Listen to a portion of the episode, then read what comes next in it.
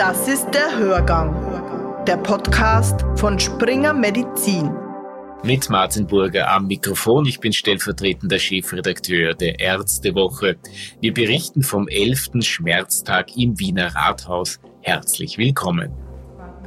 Trotz 2G-Regel beim Einlass war die Veranstaltung gut besucht, sowohl der Publikumstag als auch der Fachtag Schmerzmanagement All-In. Die Organisation übernahm das Team des Springer Verlags. Die Aussteller waren jedenfalls zufrieden.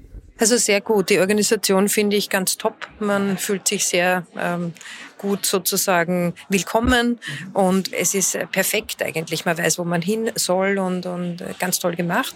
Die Trennung ist ja rechtlich notwendig. Die Trennung war früher gar nicht da, die hat es nicht gegeben. Äh, da hat man sehr wohl gewusst, äh, wie man mit einem Patienten spricht, wie man mit einem Arzt spricht. Das ist aber jetzt doch gesetzlich geregelt und insofern glaube ich, ist dem nichts hinzuzufügen. Da müssen wir uns halt dran halten und so ist es. Ob ich es für sinnvoll halte, ich finde manchmal ähm, ist es ganz gut, wenn sich die Wege kreuzen, Patienten, Ärzte und wenn ich so dürfte wie früher, ich so arbeiten dürfte wie früher, wäre es mir eigentlich auch recht. Martina Jandl war das Produktspezialistin Neurologie und Diabetes bei Eli Lilly. Die Besucher überschütteten die Aussteller mit Fragen, zum Beispiel Elisabeth Wielander vom Moorheilbad Habach. Ja, eben wie die Antragstellung funktioniert, wie lang dann die Wartezeit ist, was erwartet mich beim Aufenthalt, gibt es da Einzelzimmer, wie ist mein Anteil an Kosten zum Aufenthalt, kann ich eine Begleitperson mitnehmen? Und wie kann ich dann eben auch die, das Erlernte im Alltag umsetzen, dann zu Hause oder das auch wo weiterführen. Das sind so die Fragen, die die Patienten beschäftigen. Jetzt aber hinein in den ersten Expertentalk am Schmerztag im Wiener Rathaus. Ich habe Professor Dr. Wilfried Elias vors Mikrofon geholt. Er ist wissenschaftlicher Leiter der Fortbildungsveranstaltung Schmerzmanagement All In. Elias ist außerdem Ehrenpräsident von Schmerzinformation Wissen macht stark. Herr Professor Elias, jeden Schmerz ernst nehmen ist Ihr Leitspruch. Das klingt ganz so, als hätte sich im Schmerzland Österreich einiges zum Besseren gewandelt in den vergangenen Jahren. Ja, also es ist so, dass vor allem im niedergelassenen Bereich immer mehr Ärzte diese Veranstaltungen besuchen, sich auch selbst fortbilden dementsprechend. Es gibt immer mehr Ärzte, die das sogenannte Schmerzdiplom haben die sich auch innerhalb ihres Faches, auch wenn wir jetzt zu den Fachärzten kommen, innerhalb ihres Faches mit Schmerzen intensiver auseinandersetzen, was ja früher nicht so war. Man hat also innerhalb der einzelnen Fächer natürlich sich bemüht, ursächlich, und der Schmerz gehört zunächst einmal ein Symptom, wo es geht, ursächlich behandelt. Aber es gibt dann halt gerade im Bereich der, der großen Gelenke und der Wirbelsäule Erkrankungen, die man operativ nicht mehr beherrschen kann. Und die Patienten haben dann trotzdem Schmerzen. Und da braucht man dann natürlich auch eine entsprechende Expertise, den Patienten auch weiter behandeln zu können. Denn wenn ein Patient einmal zu einem Facharzt gekommen ist oder zu einem praktischen Arzt, dann erwartet er sich natürlich auch, dass ihn der mit seiner Krankheit begleitet und vielleicht in eine, in eine Schmerzambulanz oder sogar in eine stationäre Schmerzbehandlung schickt. Aber zunächst einmal muss er wissen, wo gibt es das und wann wird das äh, notwendig sein. Und dann ist es auch wieder so, wenn die Patienten von derartigen Institutionen entlassen werden, dann brauchen sie wieder ihren Arzt, der diese Therapie weiterführt. Und ich glaube, das ist uns in den letzten 30 Jahren sehr gut gelungen, diese Strukturen aufzubauen. Vorbildlich war da nicht nur der Raum Wien, sondern beispielsweise der Professor Lieker hat also in, in, in Kärnten hier Maßstäbe gesetzt, wie man das macht. Er hat also im, im Landeskrankenhaus Klagenfurt hat er also eine eigene Abteilung, wo es nicht nur um Schmerztherapie, sondern auch um Palliativmedizin geht. Und er hat eine ganz, ganz enge Zusammenarbeit mit den äh, ähm, Ärzten und äh, ist da in einem ständigen Gespräch.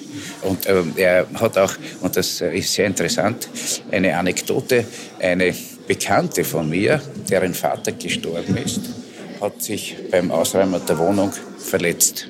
Und dann sucht sie ein Pflaster und findet ein rosarotes Pflaster, beklebt sich das drauf und es wird ihr schlecht. Und dann äh, ruft mich der Mann an und sagt, was soll ich machen? Der ist so übel und die war immer so in Kärnten. Sagt, pass auf, wenn das jetzt zunimmt, wir wissen nicht, was das ist, möglichst rasch ins Krankenhaus. Dann geht sie dort in die Ambulanz wird von einer Schwester gesehen und sie sagt, ja, mir ist so übel und so weiter und ich habe da, äh, hab mich da angeschlagen und ich weiß nicht, was ist und sie sagt, sie haben da ein Schmerzpflaster drauf bieten. Nicht? Und, ja, das war ein Opioidpflaster, nicht wahr? das Transdeck, das ist rosarot und nach, nachdem das eine offene Wunde war, ist der Wirkstoff in einer vehementen Konzentration hinein.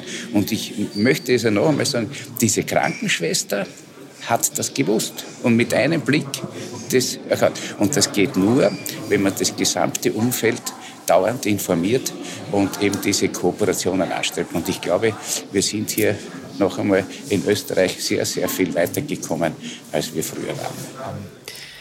Was halten Sie von Aussagen und Ratschlägen, die in die Richtung gehen, dass man den Schmerz annehmen muss? Das äh, ist schon einmal eine Ausdrucksweise, die ja den Patienten sozusagen in eine Bringschuld hinein dirigiert. Und man muss schon sagen, kein Mensch will Schmerzen haben und kein Mensch will sich damit abfinden. Womit sich Patienten abfinden können, ist, dass sie, wenn sie eine schmerzhafte Erkrankung haben, dass sie Medikamente nehmen, dass ihnen diese Medikamente helfen. Aber äh, abfinden das jemanden abzuverlangen, das ist, glaube ich, sehr tief gegriffen. Also das würde ich einem Patienten nicht sagen. Ich kann ihm nur sagen, die einzige Art jetzt, wenn das ein Endstadium des Schmerz zu beherrschen ist, dass sie jetzt diese Medikamente wahrscheinlich ihr Leben lang nehmen müssen. Es sei denn, es gibt irgendwie eine neue Entwicklung, wo man dann mit die Grunderkrankung beherrschen kann. Nehmen wir jetzt hier an die sehr viele Menschen, die chronischen Schmerzen leiden, sind beispielsweise Tumorpatienten, die mit Knochenmetastasen nicht? Und da gibt es dann schon Entwicklungen, wo es mit neuen Chemotherapeutika oder mit Bestrahlungsmethoden gelingt, diese Tumoren wieder wegzuschießen. Und dann braucht er keine Schmerzmittel mehr. Also das ist aber auch die Aufgabe der behandelnden Ärzte, dass sie sagen, gibt es eine Entwicklung, die es ermöglicht, tatsächlich noch ursächlich zu behandeln und nicht symptomatisch, weil Schmerztherapie ist eine symptomatische Therapie. Werden in Österreich zu viele oder eher zu wenige Schmerzmittel verschrieben? Es ist natürlich so, dass es immer wieder warnende Stimmen gibt dass man eben Schmerzmittel nicht kritiklos einnehmen soll. Man soll auch Schmerzmittel nicht kritiklos verschreiben. In erster Linie geht es hier aber nicht um die Opioide, sondern hier geht es um die, um die sogenannten nicht-steroidalen Antiinflammatoria, die bei Langzeiteinnahme natürlich organische Schäden hervorrufen können, weil diese Mittel die Prostaglandinsynthese unterdrücken. Und wir brauchen heute die Prostaglandine sowohl für die Dilatation der Luftwege, sowohl für die Dilatation der, der Blutgefäße. Wir brauchen Prostaglandine, die die Zusammensetzung des Magenschleimes steuern. Und wenn wir jetzt da in diese Synthese eingreifen, dann kann es natürlich passieren, dass bei Langzeiteinnahme es zu Schädigungen der Niere, des Magen-Darm-Traktes oder anderer Strukturen kommt. Und daher muss man natürlich schauen, dass man ein Potpourri von Medikamenten verordnet, die man in der Dosis dann so niedrig halten kann, dass man weit entfernt ist von den unerwünschten Nebenwirkungen. Und dazu gehören die Opioide, dazu gehören jetzt diese neuen Antikonvulsiva, also Antiepileptika, die ja überhaupt aufgrund ihrer Angriffspunkte an speziellen Rezeptoren sich jetzt auch äh, etabliert haben in der Behandlung von Psychosen oder von bipolaren Störungen. Das heißt also, wir haben im, durch die vermehrte Nutzung gewisser äh, Wirkstoffe haben wir gelernt, sie in Krankheiten einzusetzen, für die sie ursprünglich gar nicht vorgesehen waren. Und gerade in der Schmerztherapie haben wir gelernt, dass Psychopharmaka wie eben die Antidepressiva eine sehr wichtige Rolle in der Beherrschung des Schmerzes haben, weil sie die, das Eigenregulativ, nicht wenn man Schmerzen hat, dann äh, wehrt sich ja der Körper und das Nervensystem dagegen und schüttet also vermehrt Noradrenalin und Serotonin aus. Dann kommt es aber zu einer Erschöpfung dieser Substanzen. Und gebe ich jetzt also Psychopharmaka, wie eben die Noradrenalin und Serotonin Wiederaufnahmehämmer, dann kann ich diese Reserven wieder auffüllen und auf einmal habe ich weniger Schmerzen. obwohl die eigentlich für eine ganz andere Krankheit ursprünglich konzipiert waren. Und das sind diese, diese Lerneffekte, wo man in der Forschung, aber auch in der Beobachtung erkannt hat, wie vielfältig die Steuerungen oder die Steuerkreise des Schmerzes und der Schmerzgegensteuerung äh, abläuft. Und da kann man dann eben mit diesen kleinmolekularen äh, Medikamenten den Menschen sehr gut helfen. Menschen mit chronischen Schmerzen leiden oft unter dem Vorwurf, dass sie nur simulieren würden. Was möchten Sie solchen Patienten sagen? Sie sollen nicht verzweifeln, denn jeder hat eine andere Empfindung von Schmerz. Und zwar nicht nur Schmerz als solches, sondern auch die psychische Belastung spielt hier mit.